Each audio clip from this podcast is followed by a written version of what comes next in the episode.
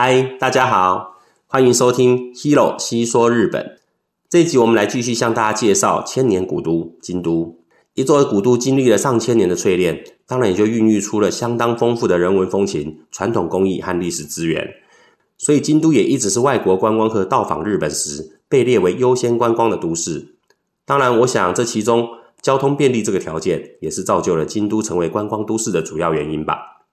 从台湾要到京都的话，只要降落点选在大阪关西机场，再转乘机场特快列车哈鲁卡以后，大约一个半小时左右就可以抵达了。现在每年平均都有超过五千万以上的人次造访京都，这当中也大约有一千五百万人次是国外的观光客，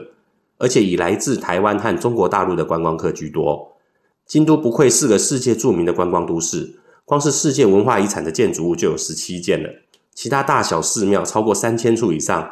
全日本大约百分之二十的国宝和百分之十四的重要文化财产都聚集在京都。这个随处都是观光景点的京都，大家知道，一般我们若是搭乘列车从京都车站下车以后，最快可以抵达的景点是什么吗？没错，答案就是京都车站。什么？车站也可以当成景点？不敢相信吧？所以这一集我们就针对千年古都的玄关口京都车站来为大家做介绍吧。相信很多朋友们第一次搭乘电车到京都后，刚下车时可能还感受不到。但是，一出到车站大厅，应该都有被大厅那个高耸露天的挑高设计和充满现代艺术感的气氛给吸引住吧。现在大家所看到的京都车站是完成于一九九七年，到现在也是个有二十几年历史的车站了。记得 Hiro 第一次到京都车站是在一九九八年的时候，那时候还在东京念语言学校，因为刚好考上了推荐考试。所以就一个人搭着新干线来到了京都的立命馆大学报到。可能因为住东京有一阵子了，也看过了银座、新宿和原宿等灯红酒绿的大都会，再加上一个日语很破的留学生，只身来到了一个完全陌生的地方，根本无暇欣赏周边的景色，甚至于念大学期间进出京都车站几十次了，却也完全没有意识到它的美，能够无感到这种程度，连自己都觉得自己是个奇葩。后来是因为要带团的时候要向客人介绍，才有机会真正去了解京都车站。京都车站在京都人的心目中，到目前为止都还是褒贬不一。毕竟一个充满着木造历史建筑，又洋溢着丁家文化的千年古都里，竟然有一座如此现代化设计感，又让人感到冷冰冰的巨大车站横躺在市中心里面，真的是有些格格不入的感觉呢。从神户到京都这条铁道是日本历史上出现的第二条铁道。京都车站是在明治十年，也就是一八七七年的时候完工的。那个时代，因为是属于日本新的一波文化启蒙的时代，在日本极力想要摆脱中国文化，并且向西方学习的思维下，当时建造出来的都是一些完全欧风的红砖造式摩登建筑物。京都车站当然也不例外。当时车站周边几乎都还是稻田，一栋这么新颖又巨大的红砖造建筑竖立在田的中央，那是多么的吸睛啊！完工后，为了要欢庆通车，明治天皇也专程赶赴京都参加了完工祝贺式。因为车站就位在七条通旁边，所以当时京都人都把这个车站昵称为 Nanajo Station 七条车站。后来因为运输量越来越大，原本的车站已经完全不敷使用了，所以顺便趁着大正天皇要即位的一九一四年，把原本的货物列车全部改迁移到旁边的梅小路车站后。再把原本的车站全部打掉，重新新建了一座文艺复兴时期样式全块木造两层楼的车站，同时也在车站前方设置了葫芦形的水池和喷泉。二代车站的外观就像现在大家在台湾还看得到的一些，像是新竹车站之类的日据时代车站的样子。二代的京都车站因为是纯木造建筑物，在一九五零年的时候，因为员工餐厅的电线走火，一场大火无情的吞噬了这座美丽的建筑物。两年后，取而代之的就是全钢筋水泥的第三代车站了。这栋建筑物在外观上，除了有一栋八层楼的办公室和站体连接外，外观就是一般两层楼连栋民宅的感觉，倒是规模足足比二代车站大了七倍。这个第三代车站，因为不久之后新干线铁道以及京都地铁线路的导入，站体经过了好几次的增建和改建后，动线变得非常的混乱难懂。后来在市民的要求下，也顺便为了庆祝平安京迁都一千两百年，于是在一九九四年的时候，定出了新建第四代京都车站的计划。这个计划最特别的就是要以世界设计竞技的方式来选出建筑蓝图。当时参加的除了安藤忠雄、原广司、黑川纪章等知名的日本一流建筑师以外，还另外邀请了来自德国和意大利的名设计师一起角逐。京都有个不成文的规定，就是为了要维持古都风情，所有的建筑物高度都不可以超过东势的五重塔，也就是不得超过六十公尺高。但是呢，为了让设计师们有更大的发挥空间，京都市还特别将车站周边的建筑物高度限制放宽到一百二十公尺高。安藤忠雄在当时已经是世界知名的建筑师了，他提出了以倒立罗城门的概念设计出凹字形的站体，而受到了全日本人的关注。虽然来自意大利和德国的设计师也提出了很新颖的构想，但是以京都人封闭的思维来看，这三个外国人根本就是来充个数，让这个竞技看起来更国际化的手段而已。当大家都觉得一定是安藤忠雄的作品会获选时，没想到最后跌破了大家的眼镜，竟然是一个名气远不及安藤的原广司的作品获选了。事后也有很多人对原广司的作品能够获选，表现出了不屑的态度。并批评这一次的竞技根本是一场闹剧，最终的评选关键还是卡在高度而已。因为七件设计案里面，只有原广司的作品最矮，站体压在六十公尺以内，所以根本就只是一个用高度来审查的竞技而已。原广司这名设计师对台湾的朋友来说可能比较陌生，但是他也设计了很多大家相当熟悉的日本名建筑，包括了梅田 Sky Bill、梅田蓝天大厦，就是在大阪车站旁边可以看到的。两栋大楼的顶楼中间用一个圆盘连接起来的那一栋，另外还有札幌巨蛋也是他著名的作品。不论原广司的设计受到了多少负评，但他设计出来的京都车站还是很值得一提的。原广司在设计这座车站的时候，考量到了车站是要留给后世的人使用的，所以不能一直拘泥于过去，还要能够符合现代化的潮流才行。但是另外一方面又要顾及到京都市民的古都情感。所以他只好把日本人的折中精神发挥到极致。折中精神就是当两边都很好，不知该如何选择时，那就干脆一人一半，谁都不得罪的想法。要说是没原则，也是没原则吧。总之，原广司就是把很多的京都要素都融入了站体的设计里面。比如说，受限于高度的关系，原广司只能把站体往横向发展，所以建造出了全日本最宽的车站。月台的长度可以达到五百五十八公尺，你可以想象一下，把一零一大楼横躺在京都市中央的感觉，硬是把京都分成了南半部和北半部，害得京都市民啊都产生了像南北韩一样的情节。为了改善这样的情况，所以原广司只好在车站两侧做了穿透的设计，让视觉不会完全被站体所遮蔽。这穿透的设计刚好也成了区隔车站主体和两旁的伊势丹百货以及京都格兰比亚饭店的空间。还有，为了呈现出京都传统丁家的格子窗建筑的意象，车站外观用了四千片的反光玻璃来设计，而且在高度六十公尺的限制下，原广司也刻意的将大厅直接挑高到极限，让整体的空间感觉毫不压迫。再加上因为是玻璃覆盖的屋顶，所以抬头看上去直接就可以看到蓝天白云了。这就是日本人喜欢强调的一种似有若无的日本传统美学的概念。整个弧形钢骨结构的屋顶所交织出来的几何图形，也足以媲美欧洲大教堂的屋顶。京都车站就好像是进入千年古都的历史之门，它肩负起了联系传统和近未来，也联系了大都会和自然天空的任务。另外，京都有一个非常著名的观光景点，就是位在京都西北方的宝金峡。为了体验宝金峡的美，通常这个景点我们会透过乘坐龟冈小火车。或是从龟冈坐木船顺流而下来欣赏整个峡谷的美。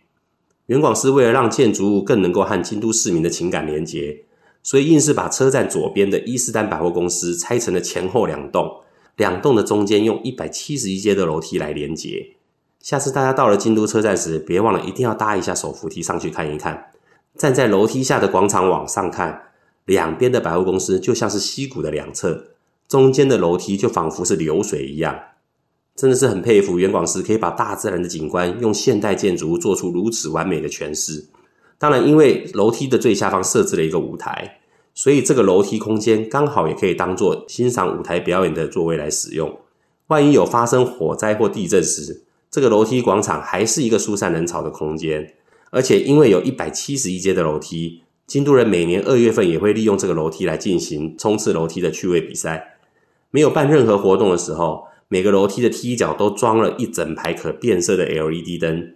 点灯后，整个楼梯广场顺便变成了一大块的广告墙，不断的转换各式各样的图画来向所有的旅客介绍京都。这个楼梯真的是我觉得整个京都车站里面最神的设计了。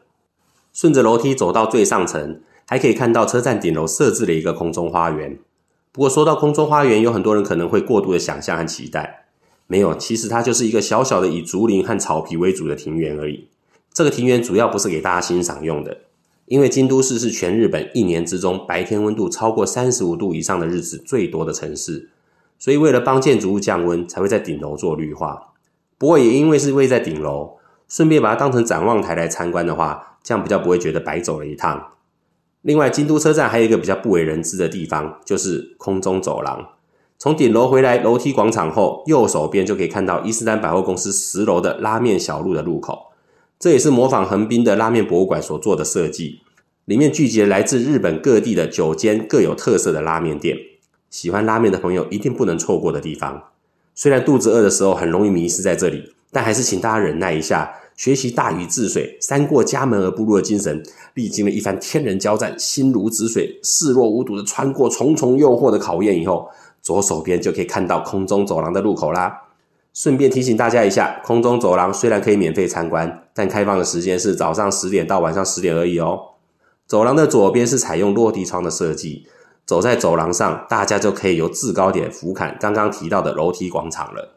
继续往前走，就会到达车站正面的展望台，正前方可以看到京都市最高的建筑物——京都塔。只要天气好，连清水寺的人王门、岚山和金阁寺一带都可以清楚的看到。穿过长长的空中走廊后，坐手扶梯下去，便会抵达京都格兰比亚饭店的七楼。这里又是另一个空中庭园，也是饭店办婚礼的户外会场，布置的也比刚刚提到的西侧的空中花园浪漫了许多。有机会的话，别忘了去凑个热闹，敲一下幸福之钟哦。再顺便告诉大家一个京都车站有关于月台线路的不可思议的事，那就是京都车站的线路并没有一号线这件事。而且大家知道吗？京都车站可是全日本的车站线路里面拥有最大数字的车站哦。一般的车站月台若是有到二十号线的话，就表示它最起码有十个月台，这已经是非常巨大的车站了。但是没有想到京都车站竟然还有到三十四号线呢，很难想象吧？不过实际去了一下现场才发现，京都车站的月台只有到十号线，再加上十一到十四号线是供给新干线专用的月台以外，也没看到其他的月台啦。十五号线以上的月台呢？相信大家把京都车站都翻过来找，也一定找不到。没错，其实京都车站虽然有三十到三十四号线，却没有十五到二十九号线，当然就没有相关的月台喽。难道这就是大家常说的京都情节？无论如何都不想输给东京，所以线路数即使是作弊也要编一个特大的号码吗？哈哈，当然不是这样子。没有一号线的原因，是因为一号线只提供给不停靠站的列车通过时使用。为了方便车站站员向客人说明第几月台、第几号线，也避免大家混淆，所以干脆把一号线拿掉，再把靠改闸口的线路编号为零号线。另外，线路的编号会有三十一到三十四号的原因，是因为当时的山阴本线的月台重整后，和京都车站的月台合并在一起了，所以造就了全日本最长的月台。原本山阴本线的线路名称叫做山阴一号线到山阴四号线，后来在一九九四年时，为了统一成数字编号，刚好山阴的三的日文发音和数字三的发音日文都念上，所以才有了三十一到三十四号线的出现。那三十号线又是怎么来的呢？三十号线的月台其实原本叫做哈鲁卡月台，也就是我们一开始提到的机场到京都的特快列车哈鲁卡，因为停车的位置就在山阴本线旁。三线都改成了三十一到三十四号线了，所以理所当然的哈鲁卡线也跟着就改成了三十号线了。这就是连京都人都不一定知道的小常识哦。说了这么多严肃的话题，换介绍一下比较轻松的话题吧。京都车站因为有和百货公司做结合，自然站内就会有地下商店街和购物中心。常坐电车旅游的朋友一定不会错过电车旅游最大的乐趣，那就是品尝一下各个车站所提供的车站便当了。和我们的台铁便当比较不一样的是，日本的车站便当都是依照各地方的文化习惯和名产来制作的，所以全日本有超过上千种的车站便当。到了每个车站都会有当地限定的便当可供选择。这边就和大家介绍一下京都车站里面两款我觉得好吃的便当。第一个就是青汁寿司便当了，汉字就是青鱼的青，芝士的芝，顾名思义就是用一整条青鱼肉去包裹的寿司。京都自古以来，只要有喜事或是节庆的时候，都有吃青鱼寿司的习惯。以至这家店呢，是在一七八一年创立于京都紫园的青鱼寿司老铺了。他们家用的是日本海沿岸油脂最丰厚的真青鱼来做寿司，米则是采用滋贺县著名的江州米，将整片的鱼肉铺在醋饭上后，最外层再用北海道产的天然真昆布把整个寿司包裹住。随着时间的经过，昆布的味道就会渗到鱼肉和醋饭上面，让整体的味道更为提升。喜欢寿司的朋友可以到伊势丹百货的地下二楼的卖场就买得到。另外一款则是哈兹达的和牛便当。不要小看这个便当，它可是一天可以卖出四万个的超人气便当。若是不预约，还常常买不到的。便当内容物很简单，最底层是白饭，饭的上面是一层高丽菜丝，最上层就是用涂上味噌酱后烤过的牛肉铺满整个便当。一般的牛肉便当都是用酱汁炖煮的牛肉来做，但是哈兹达因为是烧肉店，所以用的是烤牛肉。饭盒一打开，炭火烧烤过的香味扑鼻而来。单吃一口牛肉，原以为冷掉的牛肉会有点硬，但不愧是日本和牛，口感很柔软，也很入味。配着白饭和高丽菜丝一起享用，真是完美的搭配。稀里呼噜两三下，便当就见底了。这个便当一样也是在伊势丹百货的地下二楼买得到，虽然有一点贵，但是吃过以后啊，相信大家也能够理解为什么这个便当一天能够卖四万个了。我想大家应该都很惊讶，一个京都车站竟然有这么多值得介绍的地方吧。这也就是台湾的旅行社常常会把它称作叫艺术车站的原因了。下次有机会造访京都车站时，别忘了花一些时间，好好的探索一下这个精心设计又充满观光要素的车站哦。这集就向大家介绍到这边。喜欢我的内容的话，欢迎大家继续追踪我的频道，或者是有比较想听的内容，也可以留言告诉 Hero，Hero 会优先为你们做介绍哦。拜拜。